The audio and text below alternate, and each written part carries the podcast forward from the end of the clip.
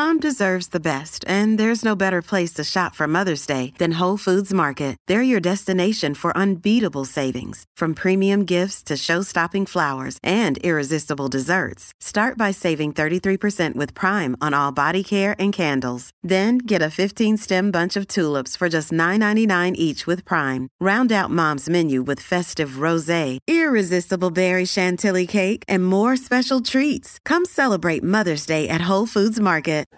Hello and welcome to Calmversations with the Voice of Reason. I'm your host, Benjamin Boyce, and today's conversants are Rudy and Ritchie.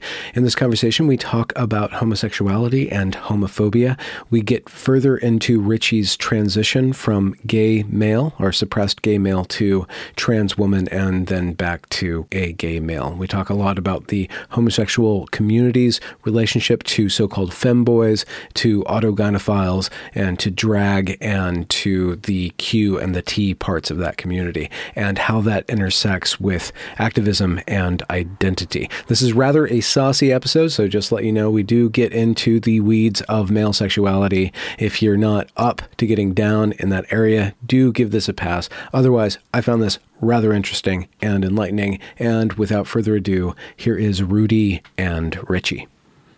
I see. Hey, Ritchie, how you doing, man? I'm good. I'm good. I'm being How's it harassed going? You f- you're being harassed by me cat. on your birthday? yeah. Oh, On my birthday. it's your birthday today or yesterday? Right now. Right now. Oh wow! Right now. okay, let's wrap it up with the bang. Rudy's gonna join the audio. We can sing you a song. Is there like a British song that's "Happy Birthday" but in British? No, we've got the same. I think. Yeah. well, Oh, sure that he's was a jolly good fellow. He's a jolly good Oh, fellow. don't do that. You'll embarrass me. Oh no. He's a jolly good fellow, which nobody can deny. Oh my god. I'm gonna die. You're gonna die Gonna painfully. kill us. I'm gonna kill you. I'm gonna murder you with cringe. Can you guys hear me, by the way? Yeah, we can, can, but I want to see your mug, bro. Yeah, yeah, yeah. Hold on. I'm so hungover, by the way. I have like all my ring lights on because I look terrible. Well, okay. I till like three o'clock in the afternoon, so excuse me. You- wait, what? Oh, are Everyone okay? celebrates my birthday, you see. Yeah, okay. oh my it's- god, it's happy a- birthday. It is your birthday. Yeah, thank you. Thank you. Are you having a good day? Uh, I've been at work. it's the first day I've worked like on my birthday in years, but I was just like, I'm, I work from home anyway, mainly. So, you know, it was, yeah, easy, easy peasy. But, uh, Yeah. and truthfully, I've like blasted a lot of me, me holiday recently doing just things related to this where I've had to take time here and there for. So, um, I really couldn't afford a day off, to be honest. Yeah. No, fair enough. Fair enough. As long as you're having a good day. Yeah, 36, um, yeah. I think I saw on Twitter. 36, yes. Sorry, I wasn't, I didn't mean to Oh. take the piss out. Like, I, don't- it's just something I do uh, instinctively. Um, yeah, um, 36. And to be honest, I never thought I would have a good birthday ever again. And this one has been brilliant. I've had, I've been so seen a lot of uh, people have had gifts, um, obviously, and, I've been treating myself too, and um, just everything's fallen into place quite nicely for for me in a, a lot of ways. Um, but my birthday is always a little bit of a weird, bittersweet time, so I'm kind of glad I've had that because I, the problem is I had I had surgery two days before before my birthday, and during Wow. surgery, not like two days ago, but five years ago. Um, and I can't remember my birthday um, at all uh, five years ago because I was like laying unconscious with like severe blood loss. Um, Yeah. By the end of the first day, like the total blood loss was nearly 2,000 mils. So I had 1,600 in surgery. And then I had 350 from drains on the first day, 200 on the next day. And uh, on the fifth day, that's when they give us the transfusion. So I can't remember shit in between then. I was just out of it, like totally whacked. Um, so that, that that's a thing, and I don't hmm. mean to bring the mood down or anything on my birthday, but it's just one of those No, no, things not at that all. it's just. Do you know what I mean? It's always there, always in the background, but you kind of yeah, you know, like oh, just try and move past it. Yeah, you you can't, you can and you can't because it's very like physical too. Do you know what I mean? Um, sorry, I start that bit too seriously. Ooh, um, I'm gonna take. Wait, a before we go of further, yeah, Ru- Rudy, um, could you switch your microphone? Do you have more than one microphone option? Your microphone's really dim and it cuts out whenever somebody else is talking. Can you hear me? Okay, us? cool. Yeah, I can hear you. Excellent, excellent. Thank you very much. I, these are these are historical documents, so I want to get the highest fidelity possible. Historical documents. And uh, Ritchie, why don't you just tip your camera down just a little bit, or angle it down just a little bit? Let's give you a little less headroom. Get you. Go. There Also, go. because I don't do these things very often, can I can Why I not? ask why don't you do these Why every not? week? Yeah, just do it all the time. Ritchie does it all the time. all the time? Yeah, Ritchie Very does low do it all barrier the time. to entry, you know. This is the Benjamin Boyson Ritchie channel now. Analyze Is it? I'm kidding. and Alistair. I no, know, I was gonna ask what um what can I say? What can't I say? Can I smoke on camera? Can I not? That's all that matters to me. Uh, you can't shoot up, please. Um, I guess uh, let's avoid and I can't even say the N word. So let's just avoid those three. Um, Non-binary. F. Uh, Non-binary. Yeah, but you can Oh, wait. you can Oh, drop the F, yeah, yeah, yeah. F bomb. No, I'm you can do the okay. Yeah. Well, you- you're you guys are British, so you guys have a different. You guys probably have a different, really, really, really bad word. Um, No, that's a pretty bad word here too. I would say. Yeah. Um. So yeah, you can say the F word uh, after the first couple of minutes. Okay. You're all good, and you're rolling your own, so that's classy. Yeah, we'll yeah, get- yeah. I don't smoke into normal cigarettes. Who does that? No. Um, oh wait, what do you mean after? Oh, you're not going to edit this. It's going to be like a full. I shebang, would like yeah? to not edit it. Every once in a while, Richie goes off on. I won't this time. I, I Okay. promise. I promise I won't go off this time. I'll behave. I'm sorry for the edits well, last you know, time. people people love it when you don't behave. Let's just uh, keep targeted. let's just keep it not. Let's keep it diffuse in general. Anyway, Okay, so okay. but what do I'm you guys want to talk about? And and and Rudy, just if if there's a question you don't want to answer, you can just like really softly like change the topic. So don't feel like you're cornered or anything. I we tend to get kind of Yeah. personal sometimes. So your your own comfort level is totally respected. Yeah, that's why I was mainly asking about editing because not that it bothers me either way. It's just because like I seem to get so much hate online that I'm like, oh, I'm probably going to say the wrong thing, and yeah. Where does the hate come from?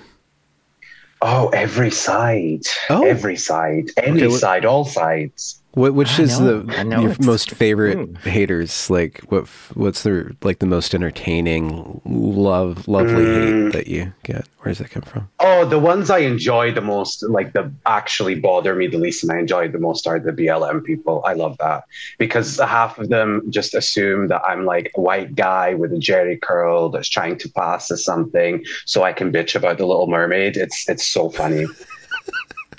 I'm like, no, I promise. Like my dad's Okay. black. You don't have to believe me, but it's and even if he wasn't, I can hate the Little Mermaid. Yeah.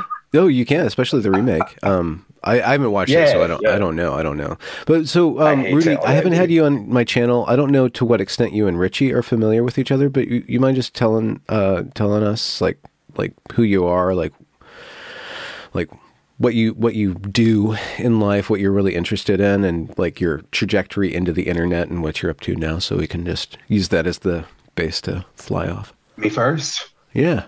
Who are you, Rudy? Who am I? Um, yeah, so uh, I've only actually been involved in the culture war, if you will, uh, publicly um, for what six months or so now, since like November ish time. Uh, I was very scared before that to get involved. Uh, I don't know why, because now that I am, it, it seems like it seems to me like the minute you publicly announce I don't believe in any of this, it all the sort of barriers come down. Um, but yeah, for a living, I'm I'm a graphic designer. Um, I work a lot in the theater industry. I used to work do bits and bobs here and there in um, the music industry. And towards the end of me working in music, I started um, watching a lot of YouTube and getting into a lot of these topics. And Ritchie's one of the people whose interviews I saw. So I've been following Ritchie for a while. Um, and not to kiss anybody's arse or anything, but I do find him quite inspirational. And people that, I mean, detrans in general that speak out about this, I think are ama- doing an amazing job. So, hmm. yeah, that's a little bit of how I know of Ritchie. What's what's your general age, just so we can clock you? You don't have to be exact or anything, but I'm. Oh no, no, no, it's okay. I'm 31. Okay, all right. And uh, and identity has identity mattered to you? And like, is it is it salient to you? And how does that your identity inform? Uh, just your view on things, or does it?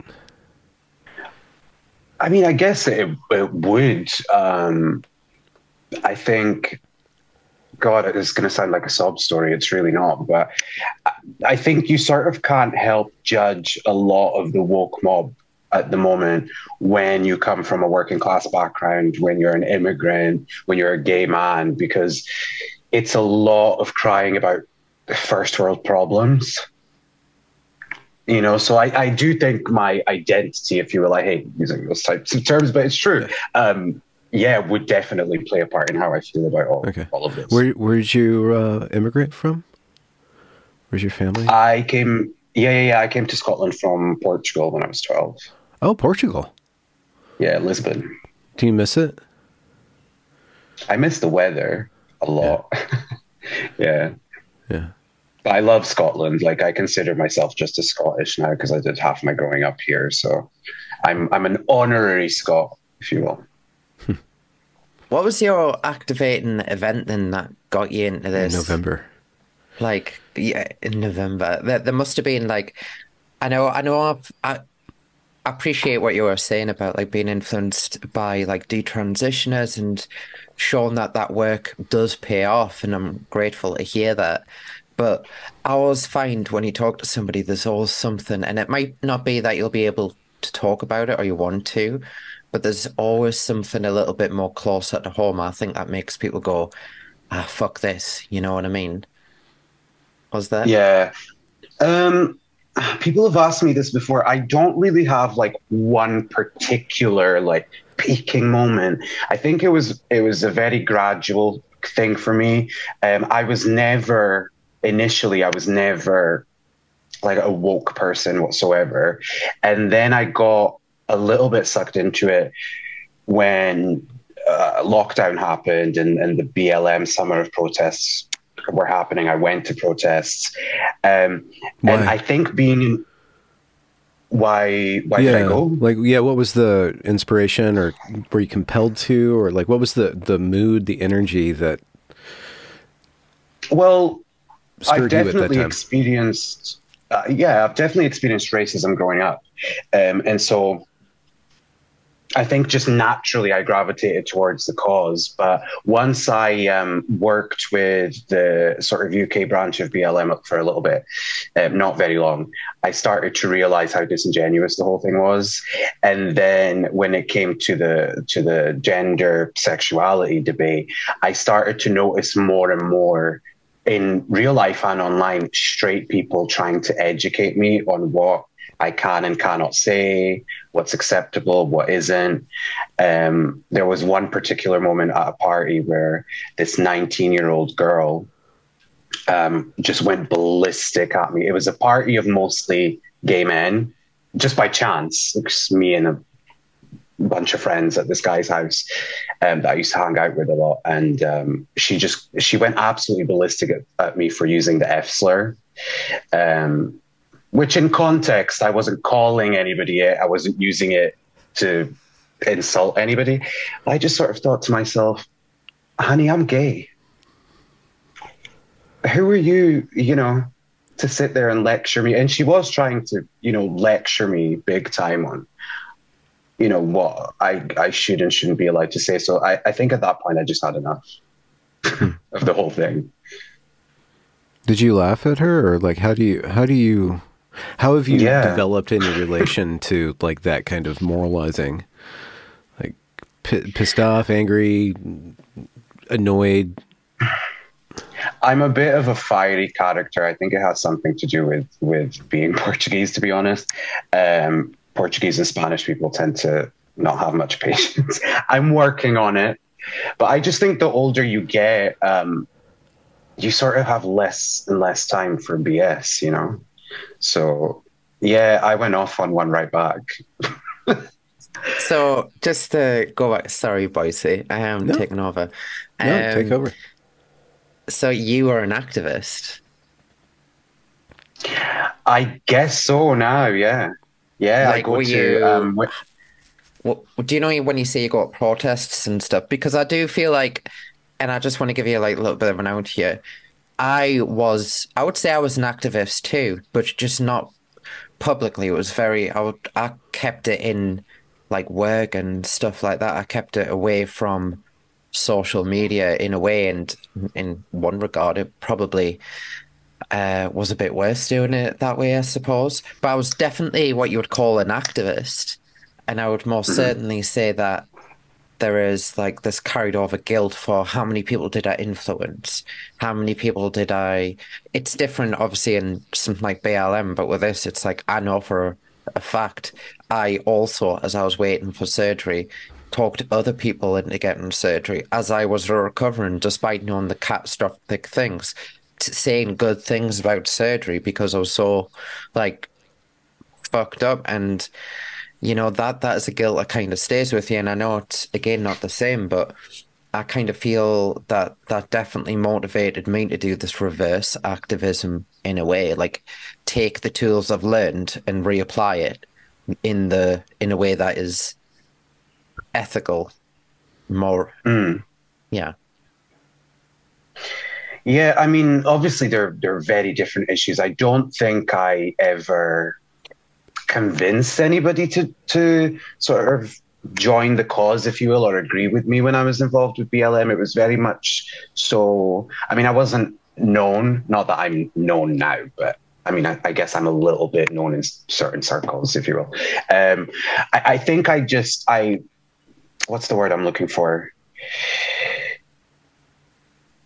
I sort of mirrored people. Like I, I didn't change anybody's mind, but I certainly said, "Yeah, you're absolutely right. I will be your your friend of color that confirms your views for you. You know, I I will be the one to tell you that no, there's nothing." There's there's no virtue signaling about what you're doing. You're absolutely right. Here I am, a person of color, and I'm agreeing with you. So I think I did some damage in that sense. If that makes sense. the same in in I feel like I did a very similar thing with the trans thing too.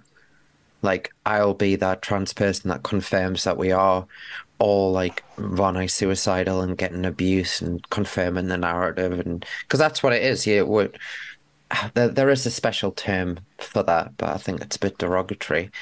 Um, I'm always interested in hearing experiences from other people who are gay and because uh, especially facing this the the whole gender thing which is a a big pull out you know it's an it's an easy out. And and I was just wondering and again sorry Boyce I, I told you I'm taking over your channel.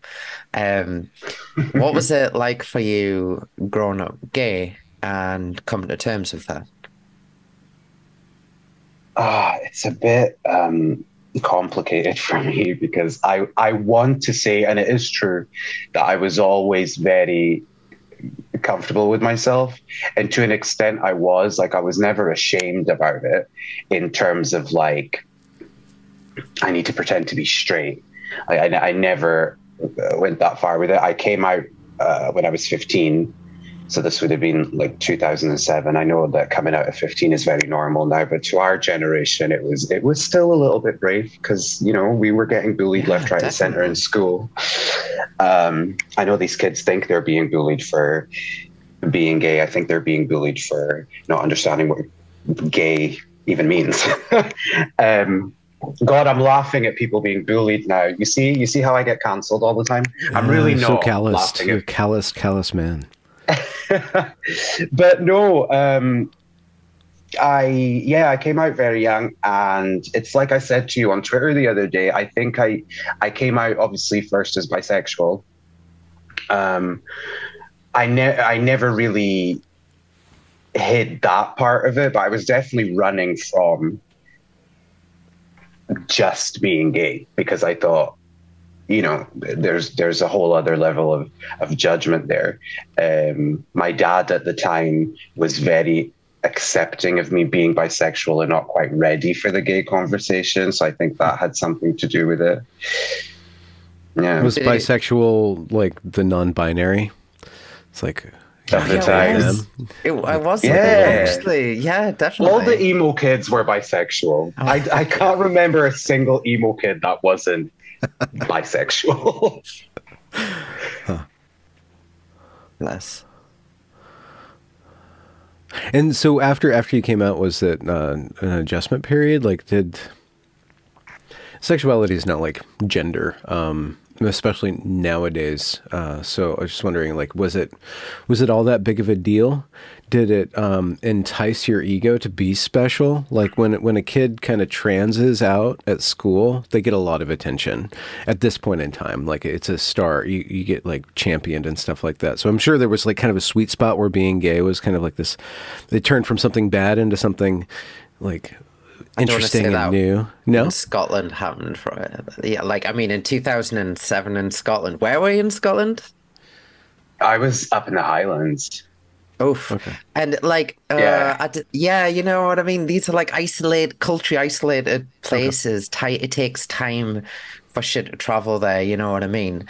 yeah Um, yeah definitely So, like, growing up, you had no sort of hints that, like, from your parents or your family that being gay was wasn't like something they would accept. It, it felt liberal or Oh no, I, I, my family's definitely very liberal. I mean, my dad was a punk back in the day. My mom was a hippie. Like we were very right. sort of hippy dippy family. So I was never nervous about anybody but my father. Like I knew everybody else would be cool about it. Maybe my grandparents wouldn't really get it because you know, generationally speaking.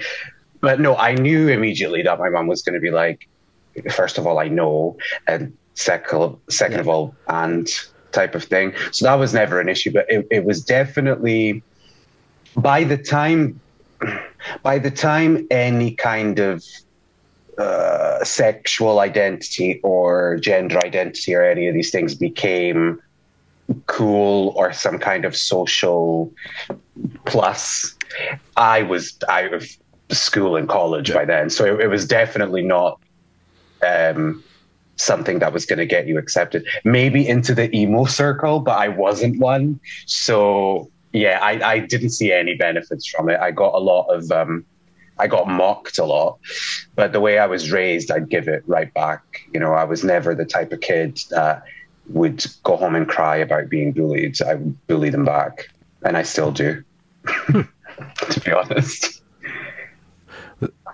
we've spoken about bullying, Ritchie. I just wonder how you guys process that.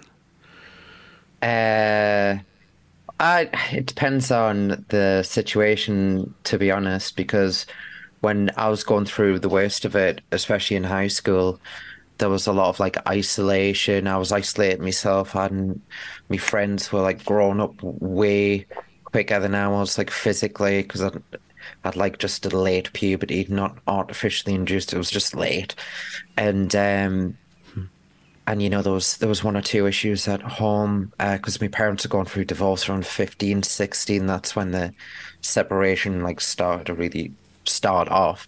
And i was just so distracted. And when shit was happening in school i just like was like there was just no one to really complain to. So I, I didn't go home crying about it. I went home and did fuck all about it is what i did and thought oh i can just manage this by going on the internet 24-7 and ignoring uh, reality and the, the reason that i'm asking these probing questions which do seem quite intrusive and like No, I not at all. I. I really don't mind. If I if I mind at any point, I'll let you know. Honestly, Okay. Do you dye your hair?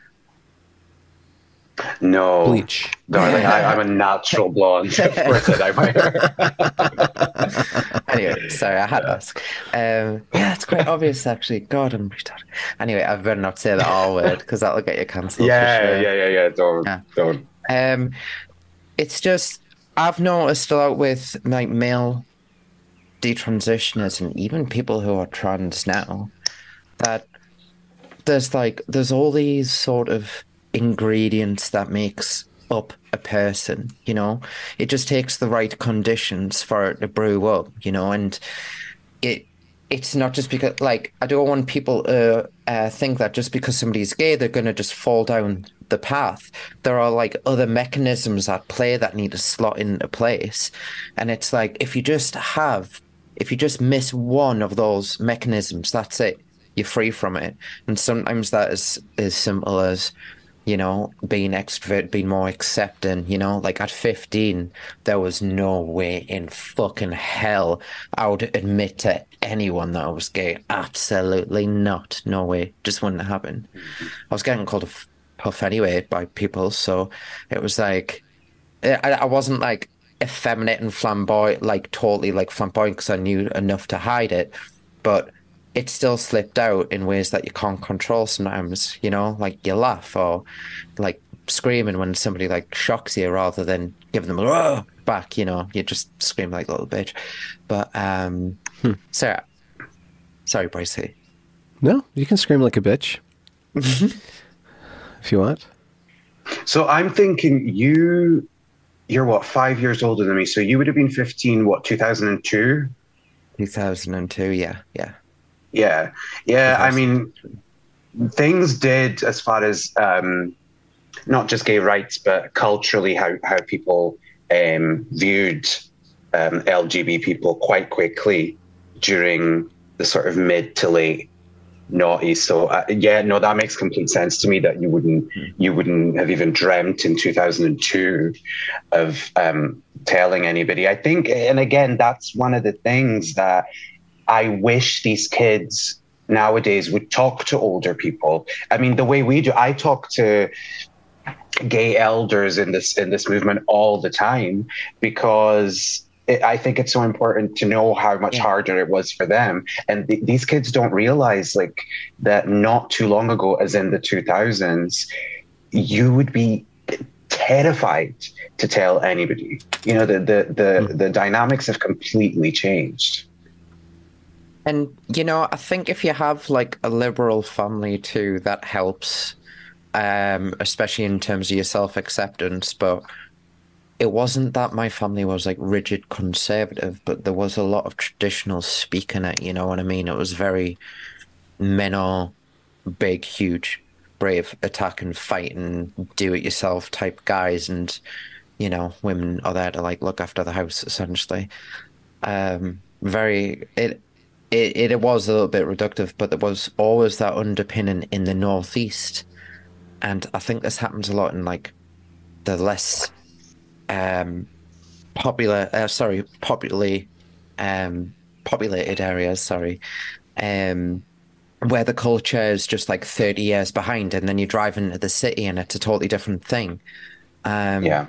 I think it just all adds up, and I think it's worth pointing that out too.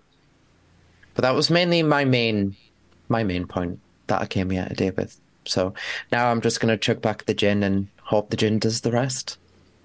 How many gins have you had so far? Go on. This is it. This is it. This this gin. I promise. What- just one. Why is it orange? Is there orange in there? But orange juice in it. Okay. Fresh orange. Oh, fresh. Okay. Fresh orange. Of course. Wonderful. Yes. Wonderful. Wonderful. Mm. So, what's wrong with the world and how do we fix it? Wow.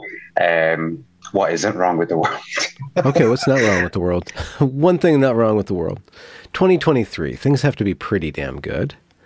Things are Mm, changing. you- No? Oh I, God, I think, yeah, the tide is turning uh, way slower than I hope it would, but it's it's definitely turning. I mean, a lot of people still think that they're a lot of people on the the opposing side, if you will, still think that they're winning. They're definitely not winning in in, in the UK um, and most of Europe. Uh, America definitely still has a long, long way to go. I feel like America is ten years behind us on all of this. It's it's devastating what's happening over there. That You're talking is... about the snippy, snippy gender stuff, the woo and the all pronouns and the whole thing. All of it, so... but especially that, especially okay. that. Yeah. That is yeah. why there is a much larger risk of it going flinging the other way far more drastically. And that is why it's been so important to have this rigid resistance in the UK for quite a few, quite a number of years now, you know? Um, like people like me and Rudy, we're brand new and fresh to this. Even you, Boyce, even like being, even like you came a few years before me you're still relatively fresh. There's people who've been writing about this thing coming since the 70s and the 80s, and 90s, and yeah. obviously the internet's uh, changed the whole thing now. But I see all the things that are changing, like in Norway, all the whistleblower whistleblowers coming out. There was a detrans guy who had a YouTube that's kind of like taken off. I'm not sure if you've seen it. He's uh, I'll send it to you after though. You might want to get in touch with him. He's he, he did his whole detrans story in like this hour and a half long video. Hmm. Um, and he detransitioned about six, seven years ago. Um, you definitely want to get in touch with that fella. It's a good video as well. Like I said, remind me to send it. Yeah, Boyce, I will send it. Okay. And he said the time's right for him because he sees everyone else speaking, and that is like a that is just something that is happening. You've got you've got all these people that actually have detransitioned and they've been shamed into silence for so long and now they're coming they're coming out the woodwork after detransitioning for so long because now now in the last year or so that it, it's really really started to change and i think the big i think the biggest push through was probably around 2019 and 2020 when the first wave of detransitioners like publicly hit. Um, yeah. I think that that was it. That's it. Just it, it was just pushing that big, huge, immovable boulder just a little bit, just to get momentum, and then someone else joins in and pushes it, and now all of a sudden it's just rolling and rolling. It can't get, it can't be stopped now, and they're in maximum retreat mode. Um, my only worry is, is they are a very dramatic and catastrophic lot, and who is? Um, the, the, the people who are being community. genocided yeah the genocide of zeros of people every day it's uh it's just Left, right, so yeah i mean uh, the first genocide in history where both the people doing the genocide and people being genocided is the same person it's unreal like when you think it was that that's such spicy? a good point that's such a good point Oh, I'm sorry, Boyce. Can you no, not put that fine. one in? no, that's fine. Rudy, what's your perspective on that from your uh are you like what's your what's your take on like there's this guy awesome man Andrew Doyle. Um he's been he's he's he's this jokester on Twitter and he's on GBN uh, News Network but he says that him and Douglas Mur- Murphy have both said or Murray have both said that there's no such thing as a queer community. There's no such thing as a gay community. There's just gay people. Um so I'm wondering like is that salient like a gay community and to what extent that has been a place for you or like a concept for you? And then how that relates to the trans thing if you've seen that or if you're just kind of a guy doing your own thing and um i see what, where people are coming from when they say that because it's not a new concept. I mean uh, you know about there not being an actual community and it's just people. And, and there is a point to be made there. Uh, with me, I think I'm a little bit different than a lot of the gay people that are involved in this, in that I want to gatekeep the LGB community. I want to gatekeep um, gay men's sense of community as well as you know les- the the sisterhood that lesbians have uh, because it helped me when I was coming of age, you know, and I started going out on the scene and meeting different uh, gay people, men and women. It, it, it helped me come into my own. It helped me um, not feel alone in it. Um, and and so I understand. Actually, I do understand how a lot of these kids that are that are heavily um, involved in in the whole gender ideology thing that how you escape bullying through it, right? If you feel like um, you're getting bullied in school because you're too fat or because you're too effeminate or because you're you're you like to dress differently, whatever it may be. Um, yeah, you, you look to to a group that is going to accept you for for who you are who you think you are, um, I should say.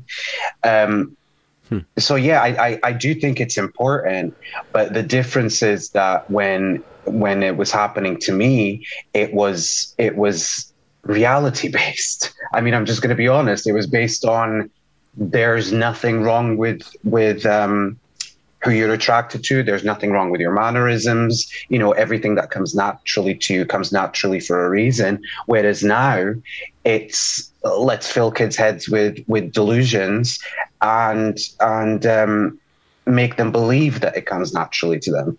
And I, I always go back to the point of I never had to get affirming healthcare to be gay. You know, if you're having to affirm it medically, is it coming naturally to you?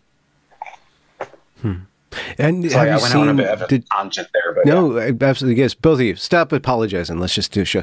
Um, did you have you I'm seen sorry. the encroachment of gender ideology, like with the younger kid, the younger uh, set? Is that what you see when you see gatekeeping? Like, when did you see that encroaching, and what were some of the experiences where you're like, "This is you guys are your heads are on the wrong way," or you're trying to change this community to suit your own whims, or you're you're actually just straight with extra steps, right?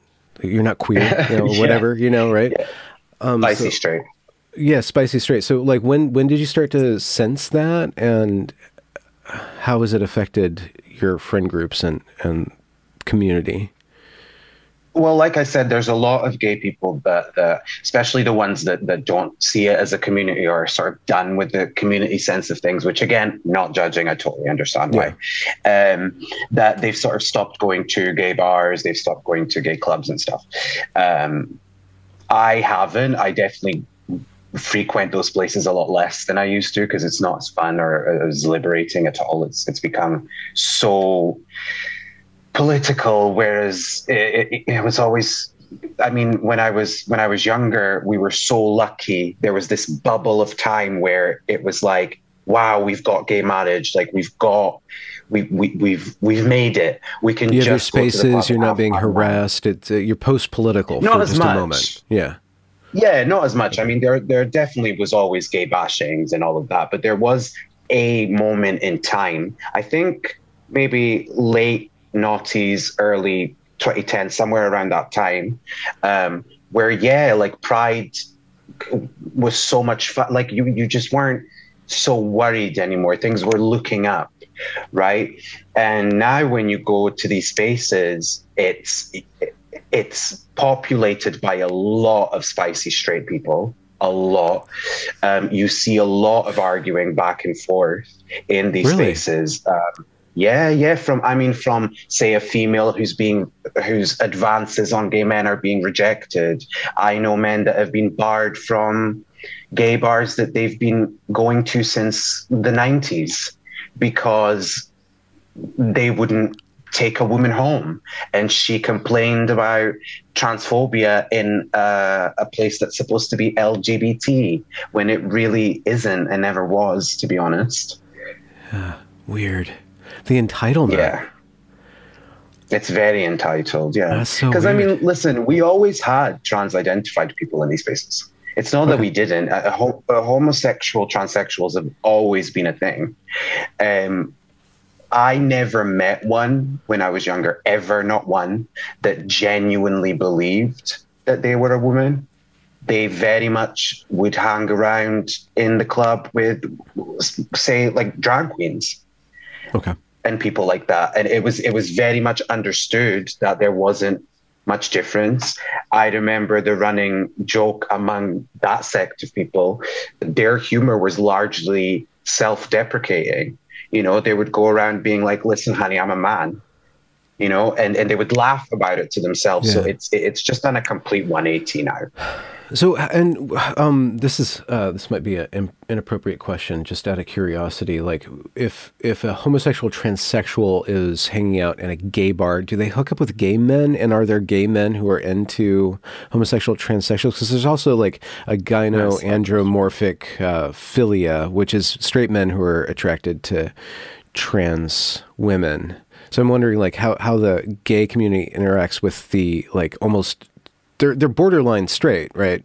The homosexual transsexual is probably attracted to straight men and is trying to signal straight men's attraction. So I was just wondering how like the, how the dynamics go in in gay spaces when you have something that's like almost verging on like the shoehorning into or like uh, yeah horseshoeing into straight kind of territory. Um, I think there's a lot of chasers. Definitely, it's the same thing okay. with um, trans women. Um, you know, people like Blair White talk about this all the time. How there's all these men that that fetishize the the homosexual, transsexual. I know she wouldn't refer to herself as that. Um, I would, but that's yeah. what Blair White is to me. um, she does post but, some uh, thirsty photos. yeah, yeah, yeah. I, I think she's very aware of, of who she's posting those for. Let's let's let's be real. Uh, but and chasers, what, oh, yeah, what's chasers. a chaser in a community? Just I, I know that's kind of derogatory, but like, what is that phenomenon, and how does the the gay community like interact with that, or look at those kinds of men? Or is it predatory? Um, male sexuality is different, and so gay gay men have a different um, take on on male sexuality. then I can tell you all about this. Oh, really? Like. Okay. Yeah, I bet. I bet you can. Bet oh, here we go. We're gonna get really go spicy. On. Yeah, Ritchie. I'm not gonna get super spicy. You can um, get a little um, bit. No, so when when I first start a transition, you do this thing that a lot of other trans people do, which is, and this you, you do all the way through transition, is you'll like upload your best photo of maybe 300 photos that you took at the right angle. Some people lace it with filters, but my thing was, oh, I'm not using filters. I just had the the angle right. So it was like a very, it's very manipulative, and it's all, you know, you're getting into like this sort of character thing that only exists conceptually because it's all in your head. And then you go on and you engage with these people who are also then treating you like yourself. And it's very validating and affirming. And then one thing leads to another. And then you have shit really sloppy gay sex basically. Um that happened quite a lot. Um as I got like deeper into transition and I was doing like I was doing like a lot of hookups and stuff and I was really like trying to explore myself and stuff like that and I was um most first of all I absolutely feared gay men like like what we would call the cis gay man. Absolutely terrible we hated them more than we hated like turfs. Like Why? They, they were all because they were all bigots that yeah, yeah, yeah, exactly that. Because they were all like, they were all, we used to call them, they're all super transphobic and stuff like that. And like, you guys just were like, fuck you. We hate, we absolutely hated you. We didn't want anything to do with you. So hmm. that, in, we were very careful not to interact with. Say, I'd came across Rudy five years ago. Um, there was no way in hell I would risk um, an interaction with him. There's no way like that situation wouldn't come up. This is so and, common, yeah. So yeah. you were you were seeking or so there's a sexual component to your transition, Ritchie, but it wasn't. Oh yeah, auto, was it? What's your autogynephilia to homosexual transsexual? Like where? Uh, how does that interact with you becoming or emulating the female? Was it to attract male attention or to em- embody the female? I think it was definitely a bit of both. Yeah. For sure. Like I definitely wanted to feel like I wanted to engage with men without a shadow of a doubt. Um but every time and, and I used to say the sentence all the time and it pisses off that I said it all the time. It was like, oh, I could always imagine myself um as a woman with a man, but not as a man as a man. That's fucking gross. And that was all like the like you know what I mean. And, uh, uh, so I I don't want to just I don't want to use homophobia to cover up those emotions. Could you tell me No. like what was gross about that? Like why why was it gross? I think I was just too focused on like, because this is what I've always heard, like dicks going into hairy asses and shit like that, and reduce. it. I know that sounds horrible, like, but it's So it was an aesthetic bestial yeah, yeah. revulsion.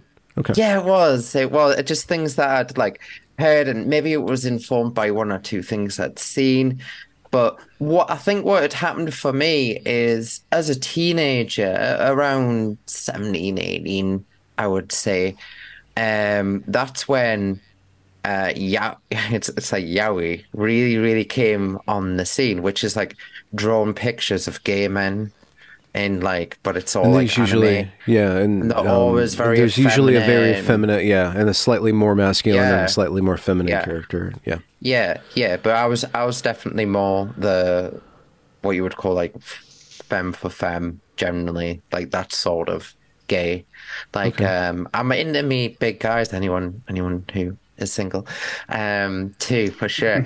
but you know, like I was I would cl- classify myself as a bit versatile. And also there was this phase as a teenager where I was like trying to physically train myself as I was like pleasuring myself to imagine women, but it would always like turn gay, right? And then I would orgasm and then I'd feel really guilty and horrible and like all this sort of shit. Hmm. So what I'd also try to do is I I really, really tried to force myself to look at women in real life as well. Um, try doing, try pursuing relationships, and every time uh, there's been a few times where I've went back with a woman and I've just like cuddled or like not being able to use what I've got down below. I'm like, no, I'm too tired or I just can't be. I just it just wasn't there. It was never there for me. And then the second I had transition and I saw that, and I think this is where my autogynephilia comes in, was that sort of I'd see myself as and it only took about five, six months at the start. God, I was just a huge, I was a hon at the start. Like, I was an absolute fucking hon. T- did not pass at all. A right? hun? A like- hon. Like Attila's the like, hun? Like a who hon. You know, Okay. or like, Like riding a horse. like, Yeah, okay. It's like, uh, you know, yes, mom. Yes, mom. Uh, it's yes, mom, that meme. Yeah, That's a yeah. hon, right? That's a, Okay. what I would call a hon tranny. If you want to be politically incorrect, you might have to cut that. I'm sorry. Um, but anyway, I was I was definitely a hon. I, I was still like I was still losing weight. I was still quite large, and um, had stubble, short hair, and that. But about seven or eight months on just the blocker, because I was only on the uh, goserelin implant from age like 26 for for a good long while before the start of estrogen, so I had no hormones in my body, and it just like it just flattened me, um, like it just softened me skin and thinned out the hair. That's literally all it does. It doesn't feminize you. It it de-ages you. That's all. Like it it it turns you into like this sort of um Andrew. Yeah, kind of like you, you embody like childish features of your sex rather like especially with estrogen. And I think that's part of what the escapism ism is too. And anyway, I'm like, I could see myself as this sort of like and I was definitely hanging in those circles as well, but it wasn't the same as it is now. Um, like femboys or traps, as we would say back in the day, um, trap circles, and we I would go on this site Hmm. called uh, TV Chicks. Right, I don't know if you've ever heard of this site. Uh-oh. My God, I know. So- don't so- check but- it out. Don't but- but- Google it. Yeah, but femboys and traps, femboys and traps are uh, attracting straight men, uh, spicy straight men, right? Is- Spicy is there straight is there is there like a gay like so Rudy? Yeah. So how We do did- how do the gay men think about the femboys and the more and more feminized boys? Like like is there Like that's kind of like a odd like bisexuality, isn't it? Kind Yeah. of like, a little bit. Femboys tend to go with other femboys, though they rarely go outside of the femboy circle. Um, God, I have so much to say about all of Okay, this. all Uh, right.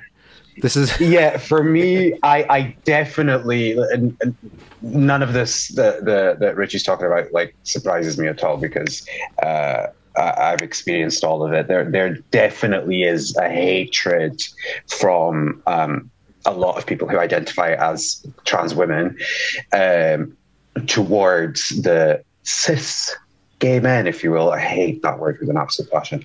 Um, but yeah, I think to me because it- they see themselves and they want to that hatred probably has to do with distancing themselves. Like I don't want to be Yes. that. I don't want to be that. I don't want to be you. So Yeah, get out. that's the way I see it, it's definitely the way most most gay men see it. It's that it, it- these are just gay men who um, have internalized homophobia, uh, like like by the bucket load, um, and so they tend to be. I, I've met trans women who are far more homophobic than than any sort of back in the day Westboro Baptist Church kind of homophobe, you know, because they hate themselves.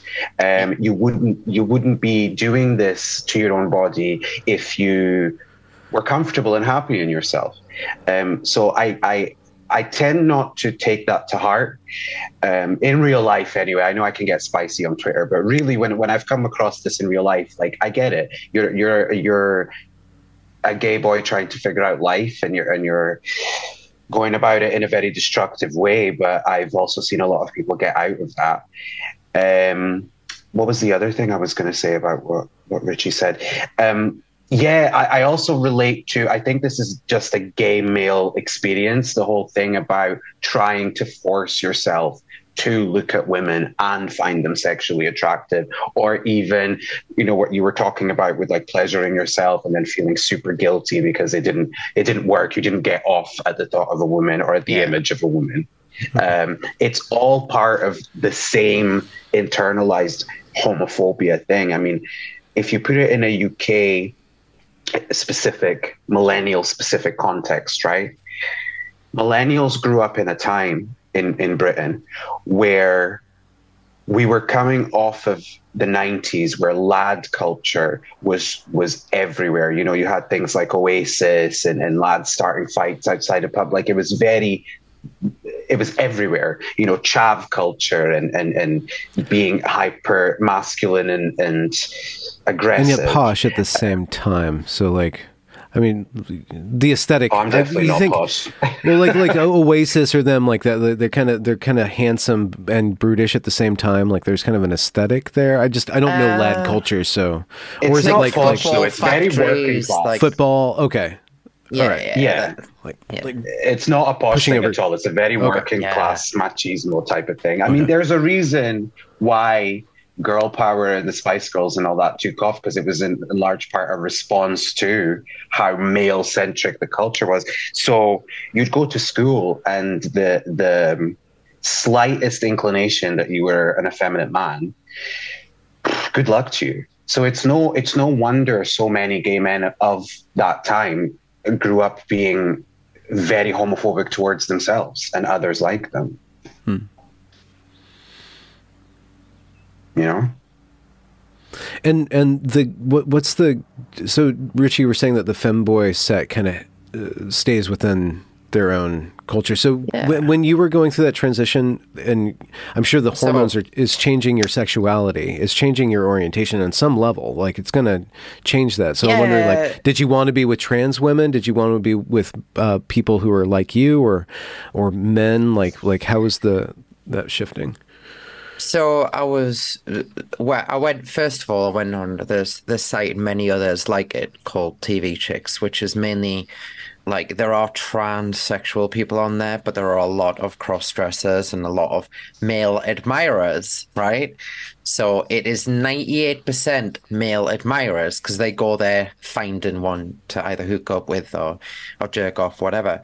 And I went on one of these, so it was like graduating from like the 4chan areas and other areas of the internet, which I won't mention, into the um, the sphere of what TV Chicks is, which was like essentially a dating site. So you put up this profile, and I'm like eight nine months on HRT. I'm my weight is just shred. I'm like super like slim and shit like that, and and then I'm like top 10 in the site in like the first day and the attention is just insane. And you're hmm. dealing with like straight men who have got wives and they just want well i say straight men but i think like there might be say they might mainly be heterosexual but they may have that sort of what is it like gamp or whatever you know where they want to be with a Yeah. like a trans right? That there, there might be a little bit Uh, yeah, there's a lot of different things. Like married men stuck in a marriage don't want to cheat, but do want to have sexual hookups. Can kind of like rewire their brain to say, "Well, I'm I'm hooking up with. It's not a woman, but it's a woman. It's like it's cheating without cheating, kind of thing." i really I'm sure do there's wonder that psychology going. I really do wonder how many men have shot themselves when they, especially local ones, when they saw my picture in the paper, because they were like, "Oh my god!" Like the stories, like the so I've saw so many married men off that site. It was mainly married men. I never ever encountered what I would classify as a gay man ever, not once. And what was what was the what was the transaction? Was it purely sexual? Was it psychological? Sorry to to ask this, but like okay, No, but you're fine. you're you're providing them with companionship as well as like some sort of like sexual gratification, Yeah. right? Is there or was it just purely? It was mainly it was mainly a very narcissistic desire to be praised and validated to and like you go from zero self-esteem zero self-confidence and all of a sudden you the top 10 on this website you've never heard of and you've got hundreds of messages and people are all telling you how great and wow you just like oh my god i must be this person i must be them. And then you meet them in person and you you can sort of see like there's this a little bit of a letdown because you're not exactly like your photos are but you but and then you just do whatever. Because obviously all those photos are like you know you're taking photos like this virtually you know like hiding from the camera nearly because you don't want to reveal the slightest hint of male but again as as i progressed on with uh, like the laser hair removal and just being on the blocker this face is pretty much what I've had for the last decade. Like, pretty much this is what I looked like a decade ago, right? Which is you kind of get pickled in time by estrogen. It just keeps you there, and I don't think it's very good for your body, right? Um, I don't think this is going to last forever. I think it, it all comes crashing in eventually, but I pretty much just look like this, slightly younger with longer hair. And How did uh, it affect you? Like, what kind of? I really thought I thought people loved me. I thought, well, I, it totally raised me confidence. I went from being very, like, as a as a young kid, I was very extroverted. Then all the bullying and all the OCD made us very introverted. And then with this, all of a sudden, I'm like, in my head, I'm like one of the top, most passable, sexiest trans women out there, and even cis men want me. You know what I mean? And it was like, it really, really like it was bad on my ego, hundred percent. And but it also did the really, really planted that seed of I am hundred percent trans. Like I am so trans. Look at look at all my prospects in the future. Look at all like how many people want me. I'm not going to struggle to be alone ever again. And I think that's what it underpinned because I was a very lonely person before yeah. And um, all of a sudden you're not lonely. But the the it's it's all it's all fantasy driven. It, there's no, you know, like even when you go out of their house and then you have sex, even if you have nice sex, even if you have a good time, it's a transaction that lasts only for that evening, and that's it. No one's interested in be going out with a tranny. Yeah. Um, and then, yeah, you get a lot of other like homosexual transsexuals who refuse to date other trans people. And I wasn't like completely shut off. There was one or two who, who again, I just saw as cute gay guys rather, and I didn't want to be transphobic, but you know what I mean. And, um, but for the most part, it was uh, pursuing the the chase as as as Rudy was saying earlier. Uh, Rudy, uh, Yeah. just to open up the conversation, uh, unless you have something to respond to that. I had a, a question about. Yeah, yeah. I, I, I was just, uh, there's something I, I, I wanted to to I, I don't want to say clarify like I'm like I'm each to their own with people's opinions, but um, for me personally, obviously, I was never part of that scene. That was never my thing. I like I like masculine men, um, but uh, for me, the reason why I don't, I, I, think I get a lot of crap for this online, um, is because I I just refuse to accept that there's any nuance as far as people's sexuality when it comes to this. You know, when we're talking about chasers or gamps, whatever you want to call them, um, yes, it is very common for for them to be married to women and things like that. But for me, it's like, and and a lot of uh, trans-identified males will tell you this, or trans women, whatever you want to refer to it as. I'm, I'm, I'm the type of person I'm really not bothered so much about the language as long as we all know what we're talking about. Yeah. Um, they'll tell you that the vast majority of these these men who chase um, chase because what they're really interested in is the male genitalia on a person who's highly effeminate.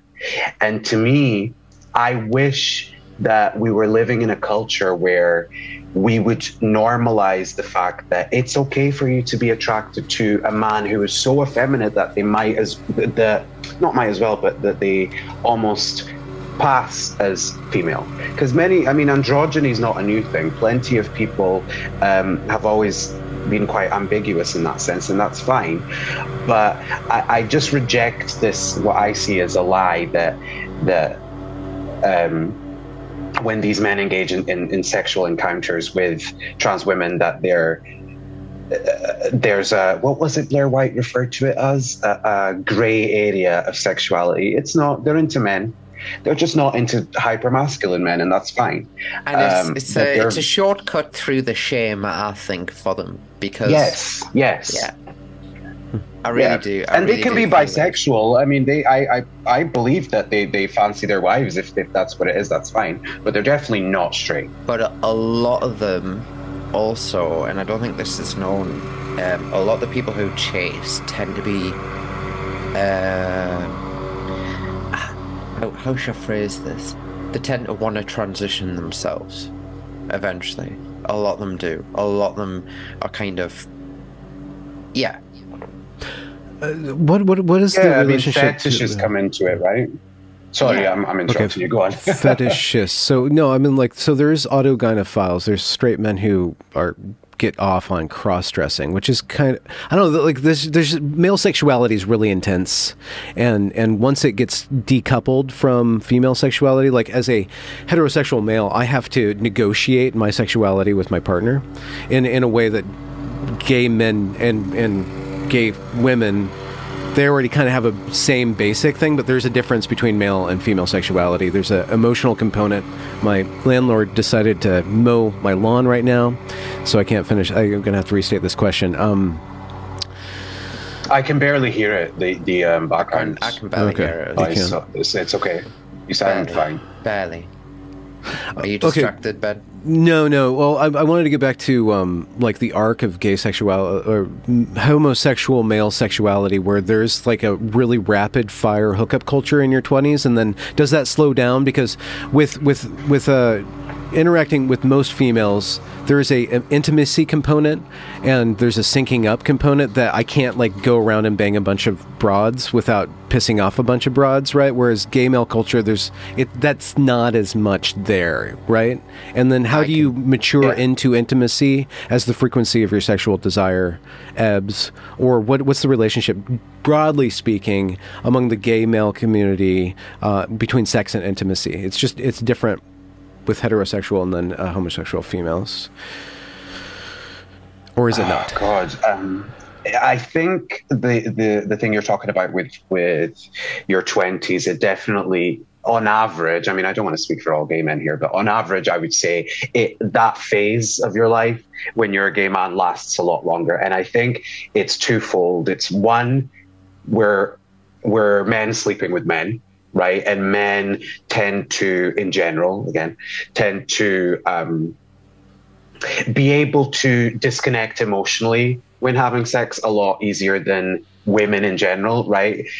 Which is why there are so many uh, gay relationships that are open relationships where that's not considered cheating, so on and so forth. So there is that element. And also, I think there's the element of we've been shamed so much for what we're into sexually. And I think uh, part of the reason why promiscuity is such a is so prominent within the gay community is because when you're told your entire life that um, you cannot have the type of sex that you want, you are repugnant for even wanting to have the type of sex that you want. You're it, it is going to reach a boiling point where you're going to rebel and you are going to have that sex and then some in terms of quantity and in terms of like yeah i'm i'm i'm gonna try risky stuff.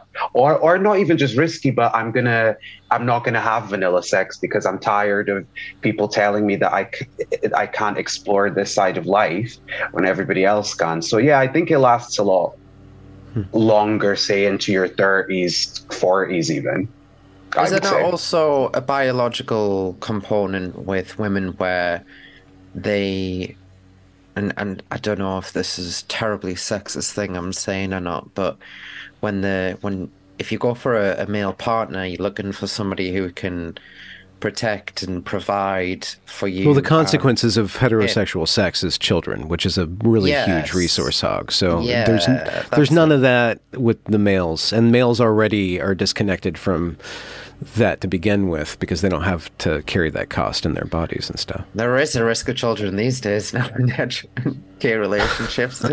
Depends oh. on what. God. That was a bad joke. That was a bad joke. I did that. I'm kidding. don't, don't, don't, don't. But the because Ritchie, you were saying like you were you, you achieved a, a, certain amount of attention and gratification and ego stuff, but at the same time you're still lonely because the sex was just sex. And was yeah. it because you couldn't accept yourself? And I just wonder the transition as as gay men from like just sex for sex's sake to like actually there's I, I want a partner and you know negotiating intimacy. Like where does intimacy come in?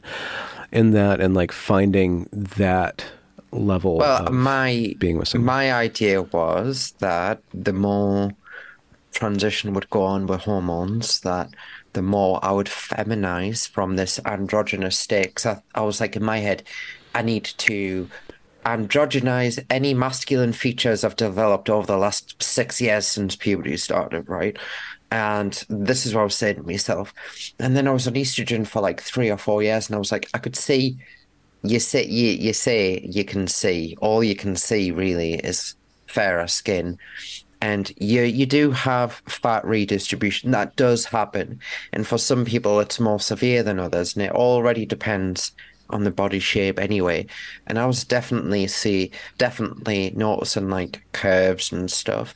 And when I was with men, they were like commenting like how like my skin was like a woman's or how I'd curve like a woman or, or like or, or my breast was growing and in my head it was like oh this is all a future path this is all a possibility and it's just going to get better. And then I started seeing um this guy um more so long term because again I think he saw he was like he wanted the the the effeminate male with the the penis sort of thing, and uh, and well, it was going okay, and then I was. It was also at the time where I'd caught the surgery bug. Um, I hmm. was getting asked. I'm, I'm reciting quite a lot quite quickly here. Um, I was getting asked to go to surgery again and again and again, and about the third year in, I buckled and said yes. And Who was, was asking you? So the medical establishment was the medical establishment. You? Yeah, yeah, yeah. To continue for, forward. Yeah, absolutely. Because yes. they they'd they'd put you on a track, and according to them, yes. you had to keep on going. Yes, I was an ideal candidate, as they said. They um, said that. Yeah, it's an ideal notes. candidate to be ca- castrated. Yes, I'm an ideal candidate. I've got it. I've got it in right now. I'm sure I posted a picture. Actually, no. The, what happened was is I posted that up on Twitter eight, like over a year ago for only a few days and then I deleted it because I got nervous.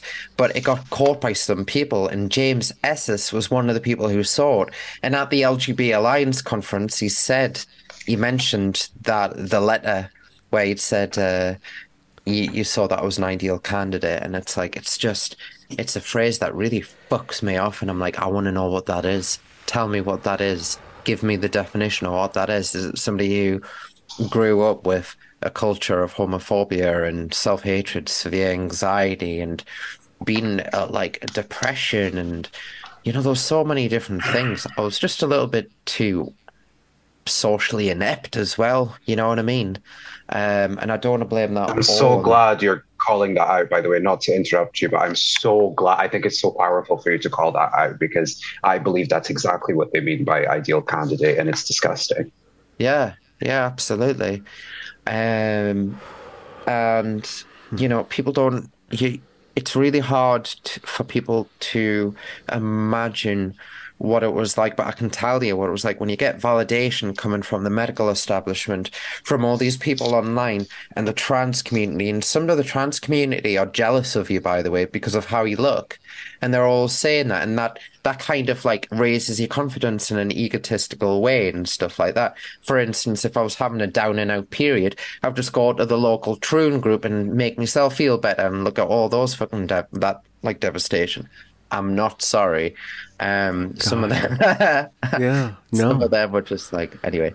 But um, wait, so so if you would have gone, so may, maybe there's a male that that stumbles upon uh, across this, and he's before surgery, and had you said, you know, the the attention that I'm getting, the validation that I'm getting is part my feminization and my genitals too, and I don't need to. I could have gone so far and not further.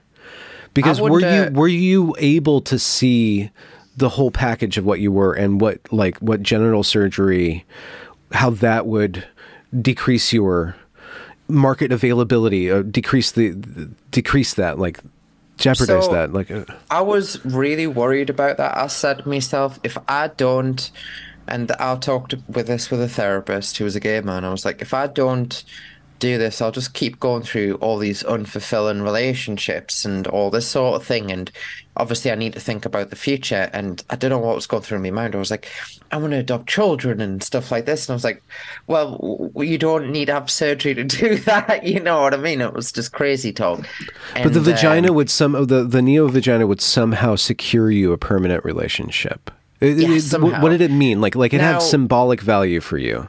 There was a well bit of like, that, eh, but I would also complete me transition too. Like, yeah. and ev- like me, genitals were like I was having really bad atrophy because what happens is the the flesh of the shaft itself shrinks, but the skin doesn't. So you just kind of imagine what that looks like for a second, and everything just kind of you know, you, you, your erections die off more or less. You you you do when you do orgasm, it, it feels like there's no climax to it at, at, all. So you have all these things weighed against you, and you've got them constantly asking you, and you're like, yeah, okay, that sounds like a good idea. And I mentioned that I was kind of seeing somebody who was like interested in me for how I was, and I, I kept asking him, and I was like, will this uh, um, with this will this affect it and with this? And he was like hmm. and he didn't say he didn't say uh, yes it will or no it will. It was just like giving us this hmm, obviously you know what I mean sort of look. And and I was just like oh that that it must be fine with him. So obviously after surgery we never saw him again because it was like well you've had surgery now and the magic is gone. It's like a magician giving away the magic trick. Nobody wants to see the magic trick anymore right? You know hmm. what I mean? And it was like now you're just some fucking you've went from being um like uh one of the top 10 like desirable chicks with dicks to a minus 1 out of 10 woman with a fucked up vagina. That's what you've went to well, I think as well, this is so indicative of what I was talking about earlier how sexuality is purely based on sex. I don't care what anybody says, it yeah, is. Yeah, it always absolutely. has been, it always will be. Because when you identify as a trans woman, the minute you get the bottom surgery, your dating pool changes completely. All the men who wanted you before don't want you anymore because those were gay men or bisexual men. Um, and now it's a whole it's a whole different thing you know which is why again i take issue when when i hear um, trans women talk about uh, these grey areas and that these men are kind of straight and they're kind of this and kind of not. They're not. They're not because if they really, if that was the case, how come none of the men who wanted you before your your your surgery want you now? Like, it, it, is, am I making sense? I, I feel like no, I'm you're not right. Yeah, absolutely, it is all it is all based on sexuality. Like, there's this narrative underpinned here that all the the HSTS are kind of like in the same arena with the female detransitioners, poor traumatized little people who are just like um, struggling from all this trauma in their life, and this is why they took the transition path. But all these straight or bisexual males, they are fucking deviants, all of them. And I'm like each, and I'm like every single one of them, every single category, women especially, especially when they start testosterone, are horny as fuck. Oh my god. They are always constantly doing sex. They're always constantly, they talk about OnlyFans, porn. It's all porn. It's all fucking. Did you um, just say doing sex? Doing sex? Yes, They're all I doing am sex. Doing the sex. Doing Let's do some sex. I'm old now. They're I'm doing the sex. They're doing the fucking sex. Hate those bastards. Fuckers. Um. ah, Yeah, because this? testosterone increases your your um, Yeah. sex drive, right? That's yeah. why Yeah. they do all the like the sexy poem, not poems, sexy stories. What's it called again? The Yeah. Fanfic. Fanfic. Yeah. Yeah, that's it. The Yeah. Yeah, but them they're like horny as fuck.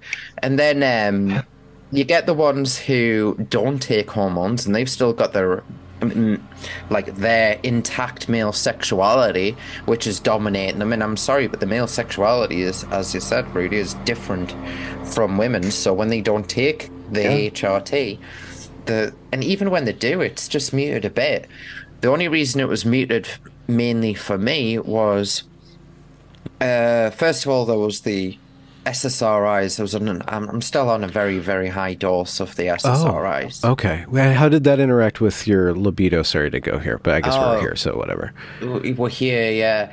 Well, because I'm Um, asking, like, like you're you're slowly sacrificing your orgasm. Do, do you start to miss it? Do you do you see that you're you get more and more sexually frustrated because you can't do, go through the process of sexual release? Like your your Well- your psychology has to be affected by not having that natural circuit. At shorted. first, fuck. So I started the SSRIs in 2012, or 2012, um, and it was only a fairly low dose. And I was on that for a few months before they increased it, and then increased it again. And then about three years after starting, I was on the max, and I've been on the max since, like the maximum dose they're allowed to give out.